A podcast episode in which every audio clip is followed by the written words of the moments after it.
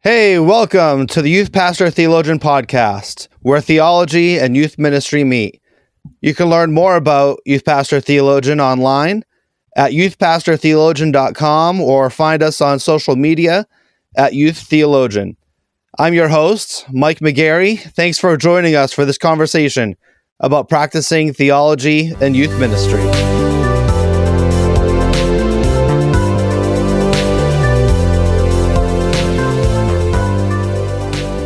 We're here in our online studio with my friend Matt Bellefeuille.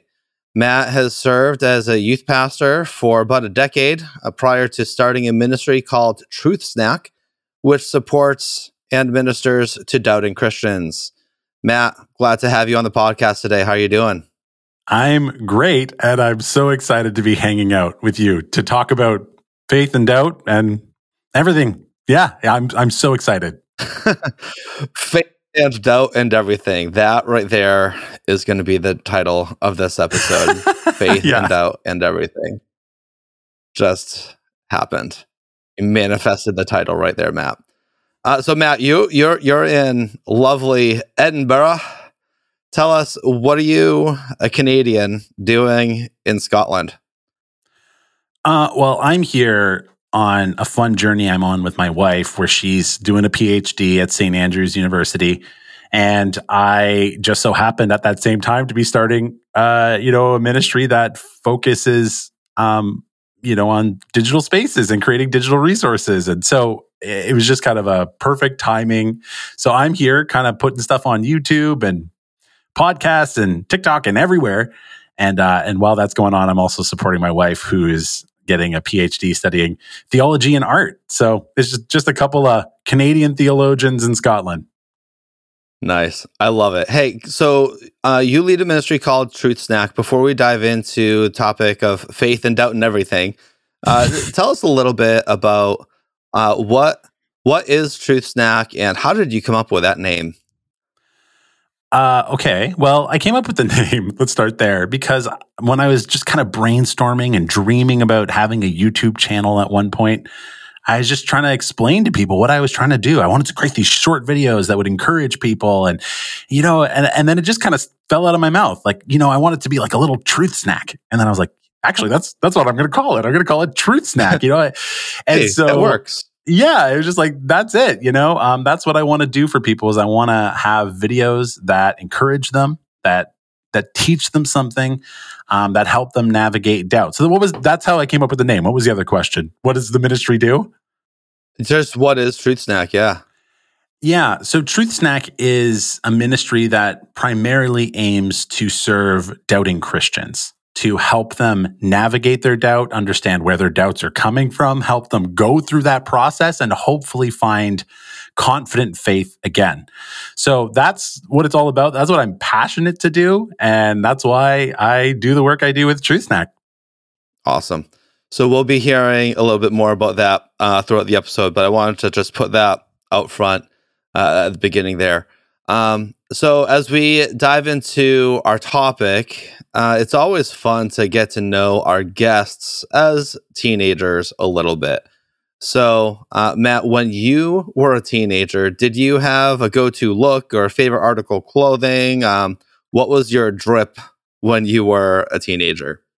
well, I never would have called it a drip, but I did have one. Um, I, I think I was in a really weird phase of my life, which maybe is continuing in some ways, where I loved thrift stores and I would go to thrift stores all the time. And so I would just, and I was just like a cheap teenager who didn't really have money to spend anyway. And so I would go in and I would just purchase like jokey things from thrift stores. Like I would get t-shirts for like moving companies or like, you know, or some, some like low level sports team that no one cares about or like a grocery store, like yeah. work shirt. Like I would just get these clothes that were just clearly ridiculous and I would just wear them all the time. And, uh, and I would do that like kind of when I wasn't at school. And then when I was at school, I went to a school with a uniform and, you know, so you had to wear like the white shirt and basically like blue dress pants. It's very boring uniform, but you were yeah. allowed to wear any tie yeah. you wanted. And so I would go to thrift stores and just pick up these wacky, ugly ties. And that was my, my within the rules way of rebelling against the system. it's like I can wear just That's the worst, so ugliest tie, and no teacher could tell me I can I have to take it off. So I would just do that. That's incredible. And let let let's let's not psychoanalyze the dress code, rigid dress code leading to just thrift store ridiculousness, right? yes, there is I- something to learn about it. me. I think it's indicative of how I handle situations. Sometimes is like, Yeah. well, I have to play within these rules, but I'm going to find ways to to bend them without breaking them. Yeah. Love it. Love it. Hey, so uh, faith and doubt, uh, super important topics. Uh, so much conversation going on right now about uh, faith and deconstruction and um, how do we minister to students who are facing doubts and who are uh, entering into deconstruction, usually when they graduate from high school. I, I don't honestly, I don't usually hear too many high schoolers talking about deconstruction. That's usually more Mhm. college and, and young adults. But but teenagers are facing doubt um, that sometimes leads to deconstruction, sometimes doesn't. Um, but as we're as we're doing youth ministry and youth work, um, how how are we helping students navigate the hard questions that they're struggling with? That's the topic that we want to discuss uh, together today. And uh, you have um, a really compelling story for your own uh, journey through through faith and doubt and everything. So could you share with us a little bit of of your own journey and how that's shaped your current ministry? Yeah, I'd be happy to do that. Um, mostly because I think it's so important for stories of doubt and deconstruction to be told. Uh, I think it's important, particularly for people who are feeling or you know enduring doubt and going through deconstruction to hear stories of other Christians and particularly a, a hopeful perspective because you can Instagram deconstruction and you're going to get a lot there. Some that will be helpful and some that won't. So I think it's important to tell hopeful stories. And while my story has difficult parts, it is uh, at the end of the day a hopeful story. So I started doubting significantly when I was actually at Bible college, which is in some ways the best place to doubt because you're like, great, I have like a theological library and Yeah. professors. And the worst because everyone else seems so confident. You're like, I'm not sure Yeah. anymore that I really believe this. So that was really difficult in university, and I made some peace with it. But I graduated, became a youth pastor, and uh, and it kept popping up. And and despite my best efforts to Mhm. kind of push those questions down, uh, you know, I did that Yeah. unsuccessfully. And so, in that kind of initial phase uh, as a pastor, I had a lot of questions about the New Testament and the Bible and the identity of Jesus and how we could be confident that Jesus was really God or that he rose from the dead. So I had, there was kind of uh this dimension to it. And, and a lot of that was helped by going into apologetics, you know, by figuring out who Mike Licona is and William Lane Craig, uh, you know, these apologists and New Testament scholars who have something to offer to help answer those questions that I had about the Bible and whether it's trustworthy. So that was part of my journey, and and that was helpful. I, I don't want. It's easy to talk about in a minute or two, but that really took years of my life. I was pastoring by day, and I would go home and I'd make supper, and I would study the New Testament at night for hours um, and listen to lectures and, and I'm taking my own notes, comparing the the resurrection accounts and seeing if there are inconsistencies. And I'm doing my own work to try to make sense of that. And because of some of those scholars, I, I found that I was able to make some sense of that. But then a few years later, I had a really difficult experience where I encountered some Christians that I, what label to give them? I guess I would say I felt that they were really toxic Christians. And I was just Mhm. really hurt by the way I was treated by them. I felt betrayed. I felt Yeah. lied about. I felt conspired against. And that was devastating to me uh, emotionally. Um, I was hurt and Yeah. I, and I left ministry and I even stopped attending church. And so it was kind of this interesting place where I I had done this like kind of intellectual apologetics work where I'm like more confident that God is real. but then I'm like, but I have no desire to be in church with these people that I don't trust anymore. And so um and so then there was more years of learning to forgive and make peace and live in the tension sometimes of unresolved broken re- relationships so then there's this whole emotional yep. maturity and process i go through. Um, so that's what it looks like. But my story is is to say that at, when people go through those different journeys that can bring on doubt and deconstruction there is a way to journey through it. I know that because god has helped me journey through it. Hmm yeah so um when you're ministering to students and talking with with people who who approach you and ask for for help and support and have questions and how do I handle my doubts? And uh, I'm not really sure what I believe and what I don't. And um, w- what are some what are some first questions that you tend to ask them? And what have you learned from your own experience that that helps you minister to others who are kind of in the early stages of doubt?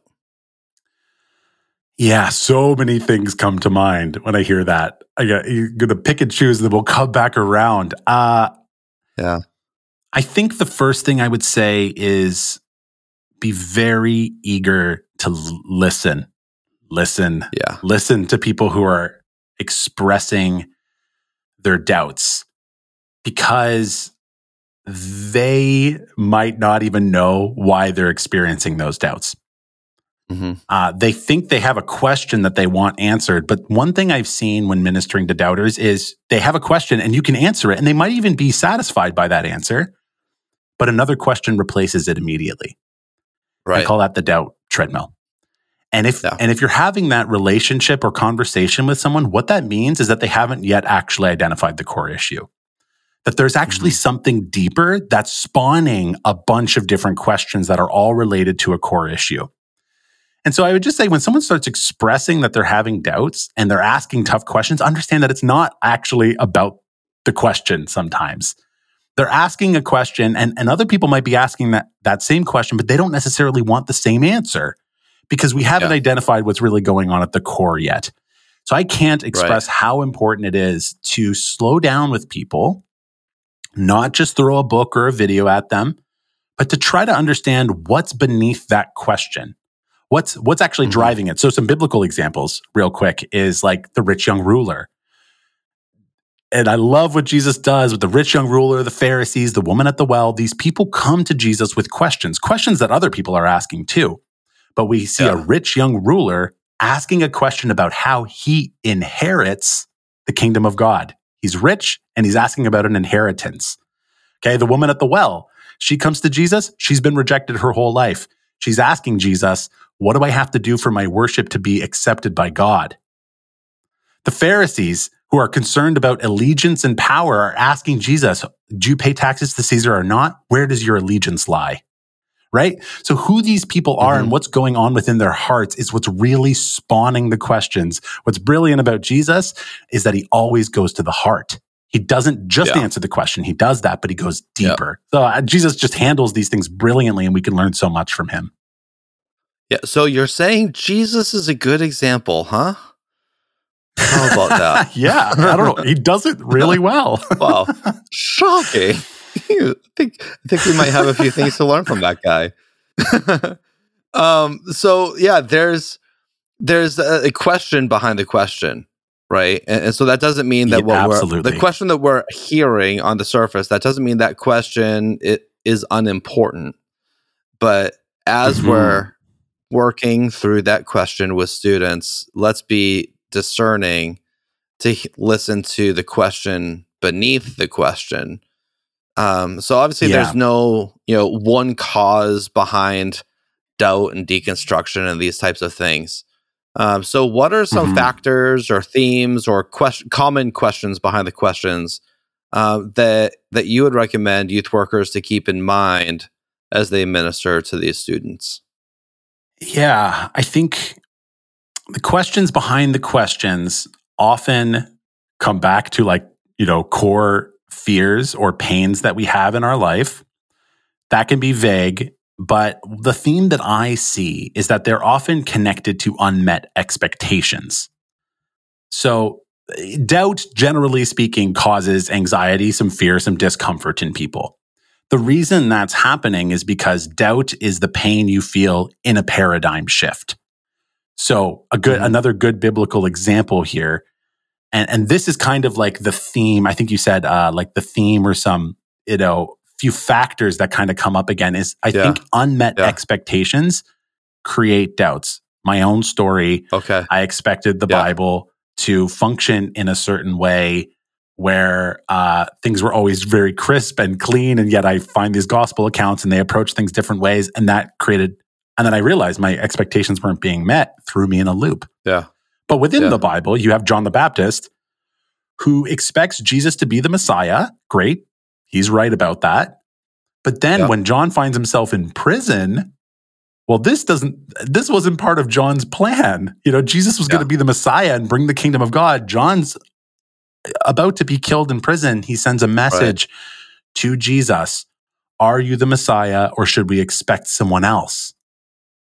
So this is just a great example of, of John rightly goes, Jesus is the Messiah. He declared it, the Lamb of God who takes away the sin of the world.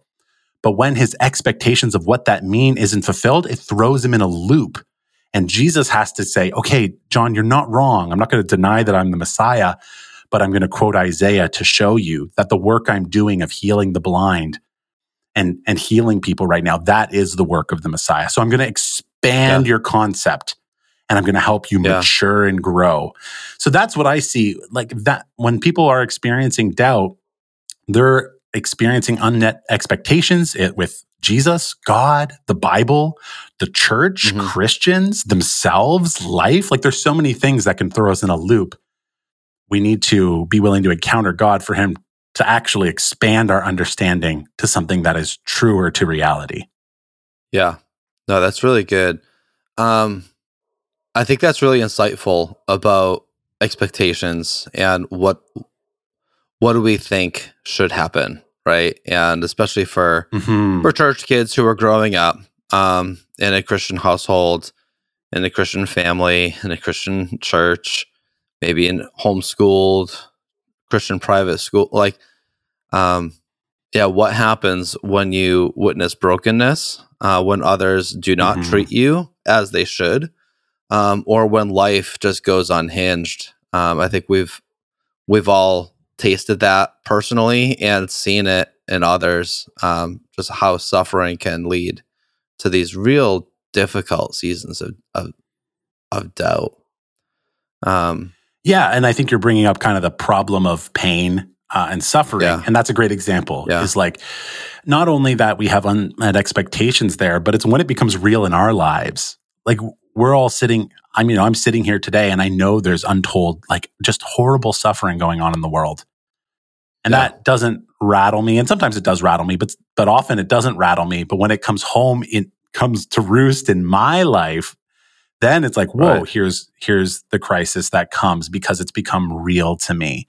So yeah, yeah, like that's another that's another theme about kind of what goes on in people's lives is I, I see it kind of coming up out of unmet expectations, but it's also often when something becomes real in their lives, we all know there's suffering in the world, but when we suffer, yeah. it's different and it causes doubt in a different way.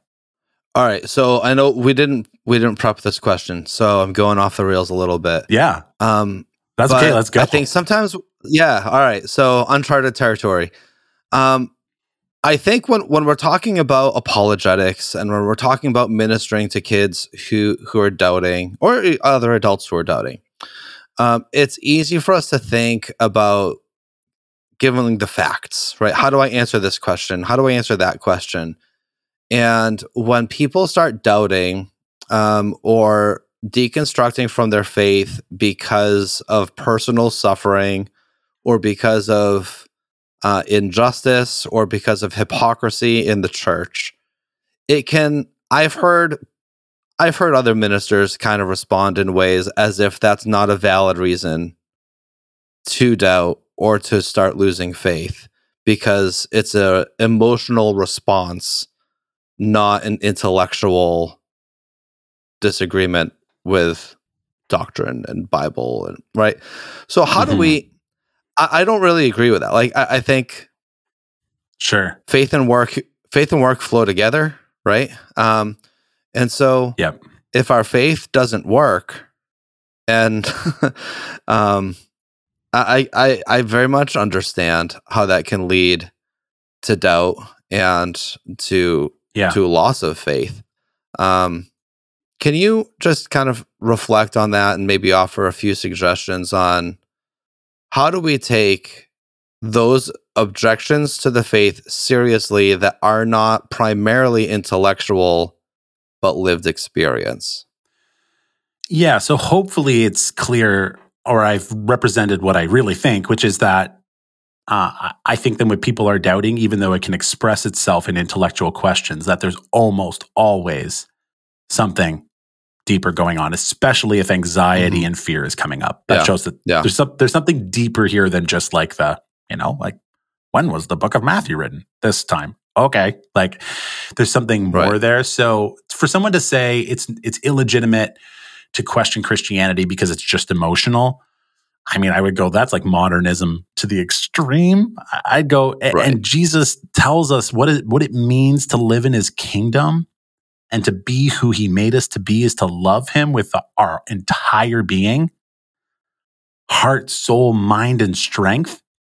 And to say, oh, well, because it's not working emotionally, that's not a good enough reason. I'm like, wait, but Jesus wants to redeem that situation. That makes it sound like the gospel somehow Right. doesn't touch the pain and suffering that we're experiencing.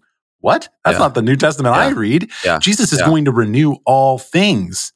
So I would just hear that and go, oh, I, I, A, I don't think that's good theology. B, that's a quick way to hurt hearts is to say that's not good enough. Well, you can say it's not a good enough reason to doubt all you want. It's creating doubts.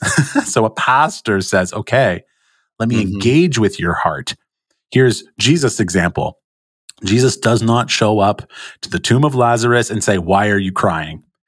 And Yeah. that's what that pastor or person would do. Why are you crying? I'm here and I'm going to make it good. You know, there's no reason to cry. Yeah. Much more, there's no reason for Jesus to cry because he knows what he's going to do. He has faith in the Father. Mhm. There's no reason for him to cry except that he is just genuinely compassionate and moved by our suffering. Yeah. Because there's no intellectual reason for Jesus to cry. so again, if we're to be mm-hmm. anything like Jesus, when people say I'm I'm devastated because of the pain and suffering, we can go, well, that's not a good enough reason, or we can cry with people. I think that's the heart of Jesus. Yes. Yeah. I, I think that that's. I mean, we're we're whole people, right? Like we're not just like Yeah. a living That's brain of with a body. it. Like minister to we're the not whole we're kid. not with- computers, and that's good. very good. That is very good. Um, so I mean, I I'm just a little. Yeah, sometimes leading a ministry called youth pastor theologian. Sometimes I just get a little bit Hmm. afraid that it just the title right of the ministry can give the impression that Hmm. it's it's really just the information of theology, right? But like theologically speaking, we are Right. whole people. Of what does it mean to be a human being? Um, it, it, it's more than just your head and what you think and what you believe doctrinally, um, but the emotions, Absolutely. the will, the heart. Um, th- these are all God given uh, elements of what it means to be created in His image. And so when um, when the heart is broken, it leads to struggles the same way that when the mind is broken, it leads to struggles, right? Yeah. So we, we want to minister to the whole person, not just the intellectual. Yeah, beautifully said. Um, and Jesus says, Behold, I am making all things new. And he means that. so that includes our Mhm. emotions. And I think, yeah, there's, there can be a tendency in some Christian traditions to be very skeptical of emotions. And I'm not saying emotions Yeah. are always Yeah. A sound ruler by which to judge the rest of reality, but they certainly do represent a part of reality, particularly what's going on within us. Yeah. Amen. Amen.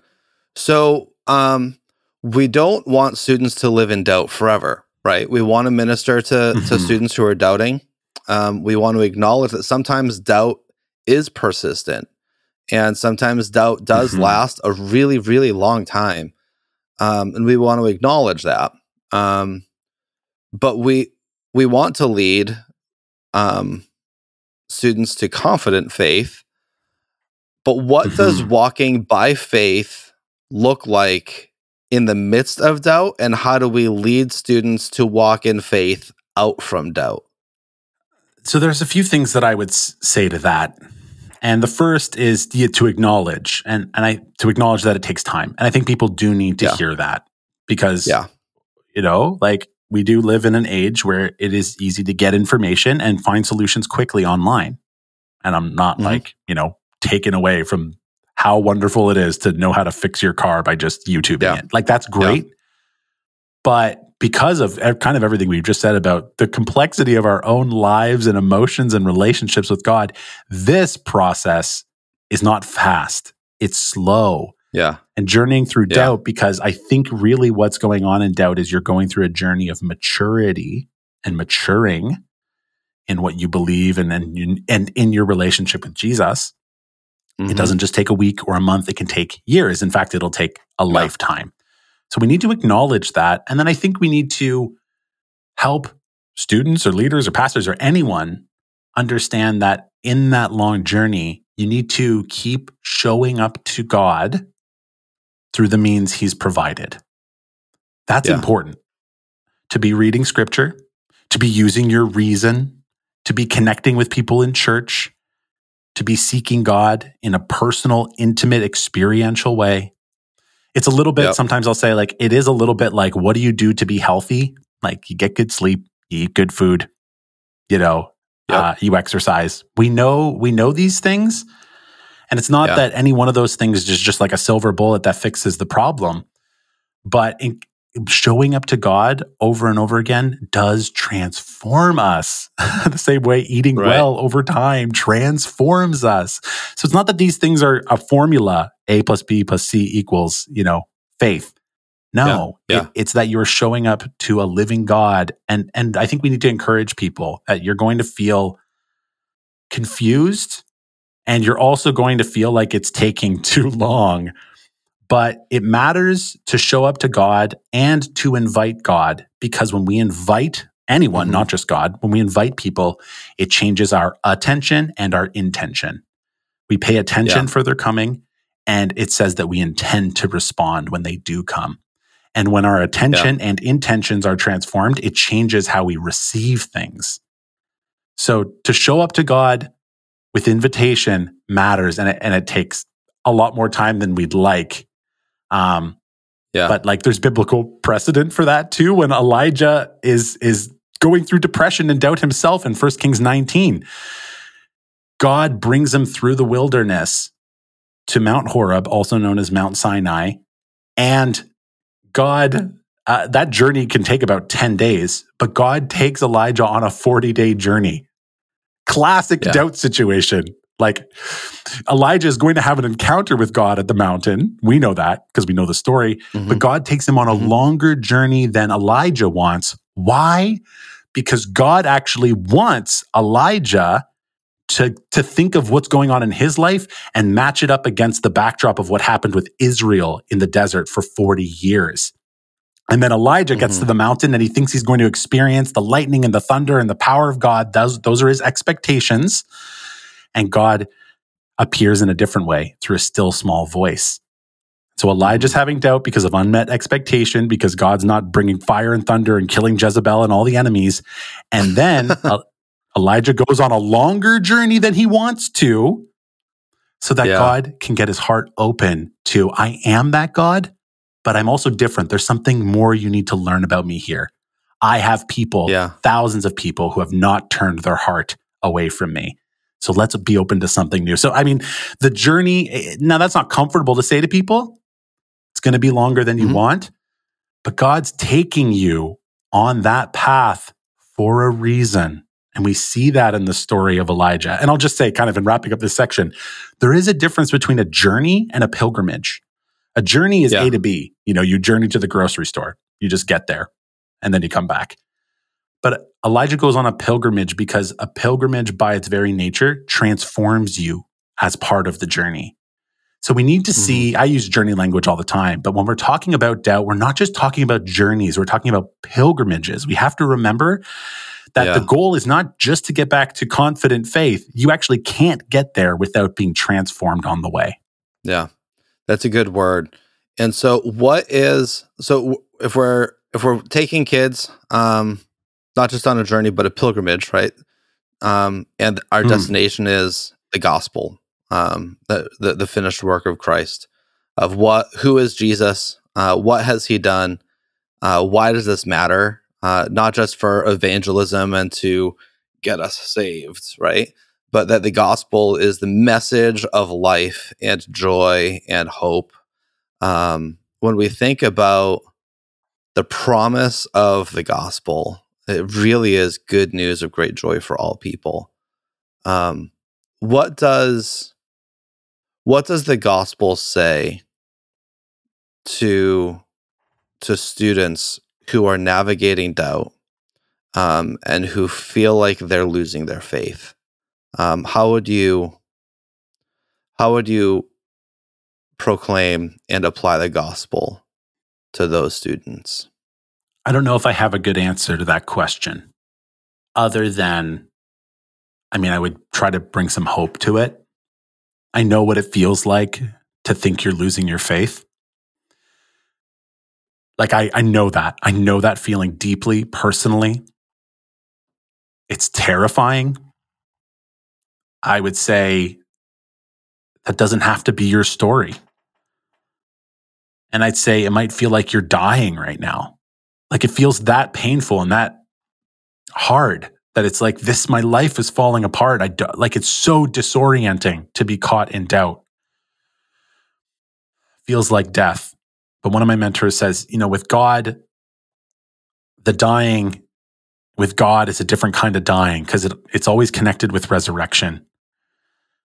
And um, the things that get burned off when we're dying were all the things that were killing us to begin with and that's the only hope that I can give in this is that it is hard. Um, you don't have to do it alone. You can do it with people, but you can also do it with God. And there is a dying that's happening here. And I think to deny that is to miss what's really going on.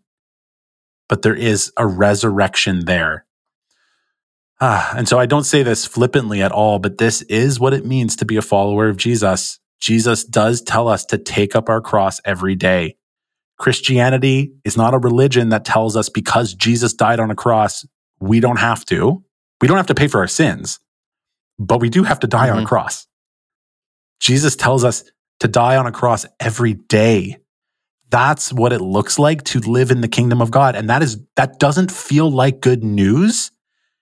And it isn't unless there is a God who will perpetually resurrect us every day into something new. So all I can say to the doubter who's in that pain is don't do it alone. Show up to God. Do it with others. It does feel like dying. There is a God who resurrects. That is the gospel. Mm-hmm. So that's all I can say. Yeah.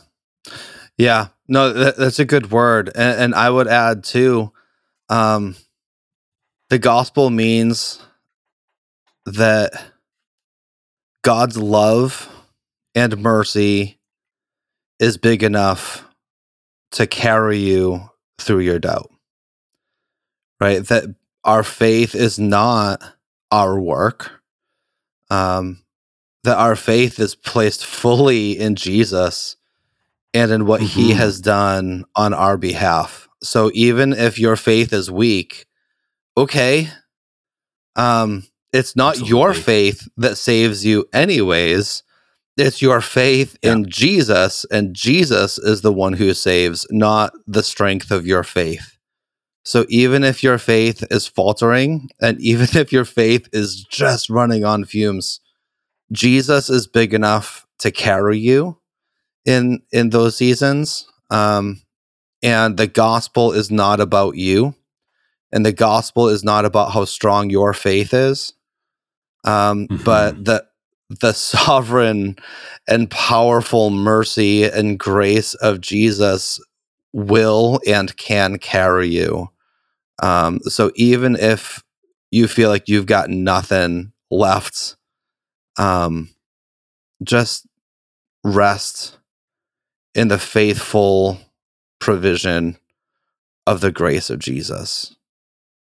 I think that that that is Yeah. the message of the gospel, right?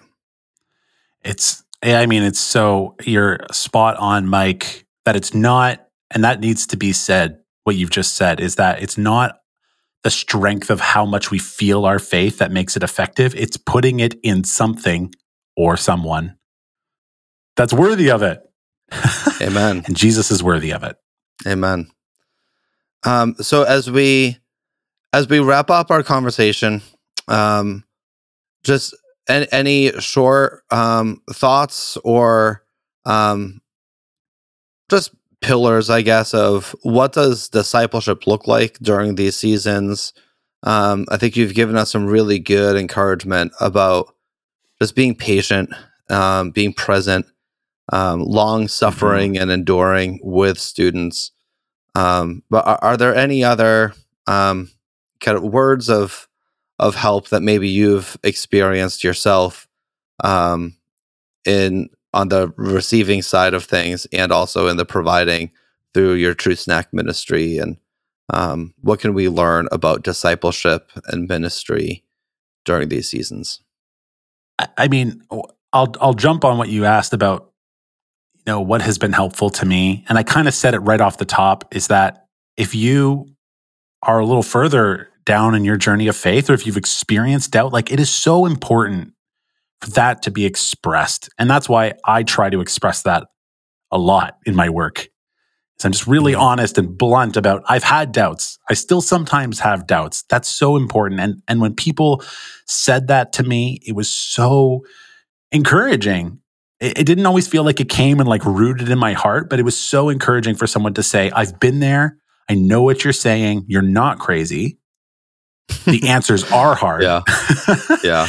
and there is a way forward. So that I would just say, like, as a as a culture within ministries within the church, I think that needs to happen because the stats that come out of Barna just express that most Christians will doubt in their lifetime. And that Yeah. like a quarter plus of students who are church going teens don't feel like church is a safe place to express doubts. Those are big problems.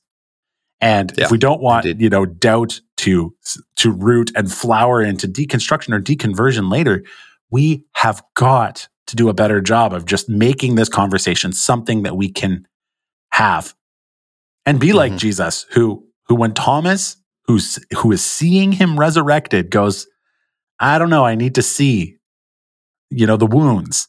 hmm It's shocking to me that Jesus says, okay, if that's what you need, I will be, I will wound myself again for you. So I just, I'm amazed in the gospels. If you ever want to study, just, just look at Jesus' interaction with doubters, his grace and his willingness to, to Yeah. serve them and to entertain their questions and to sincerely answer it. It's mind blowing that he would, Mhm. after having died for Thomas, be like, if you need to stick your hand in my fresh wound, do you do it? Because that's how much I care about you knowing me. Yeah. Yeah. Amen. Um, so how can how can listeners uh, learn more about Truth Snack, about ministries? I know uh, you have a series that uh, serves youth workers and uh, helps them walk through doubt with with doubting students. Uh, could you just tell us a little bit about that series and about how uh, people can connect with you and and Truth Snack? Yeah. So, just generally speaking, you know, Truth Snack is on YouTube and Facebook and Instagram and Twitter and TikTok. Like, it, there's just a lot of different resources and different, you know, if you want it to be in text, go to Twitter. If you want to watch Mhm. videos, go to YouTube. This kind of stuff all over, Yeah. all specifically made to help doubting Christians on their pilgrimage. So, that's the heart behind it. The reason at the top that I said faith, doubt, and everything is because of this series that I made, which is actually called Faith, Doubt, and Everything in Between.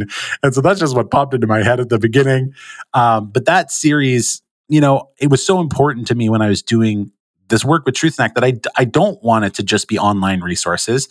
I want it to equip ministry leaders and face to face conversations about this because I am so, I just so convinced that is so important that this is happening not just in front of a computer screen, but in small groups with people that love and trust the, like that these doubters love and trust. They need to have those conversations.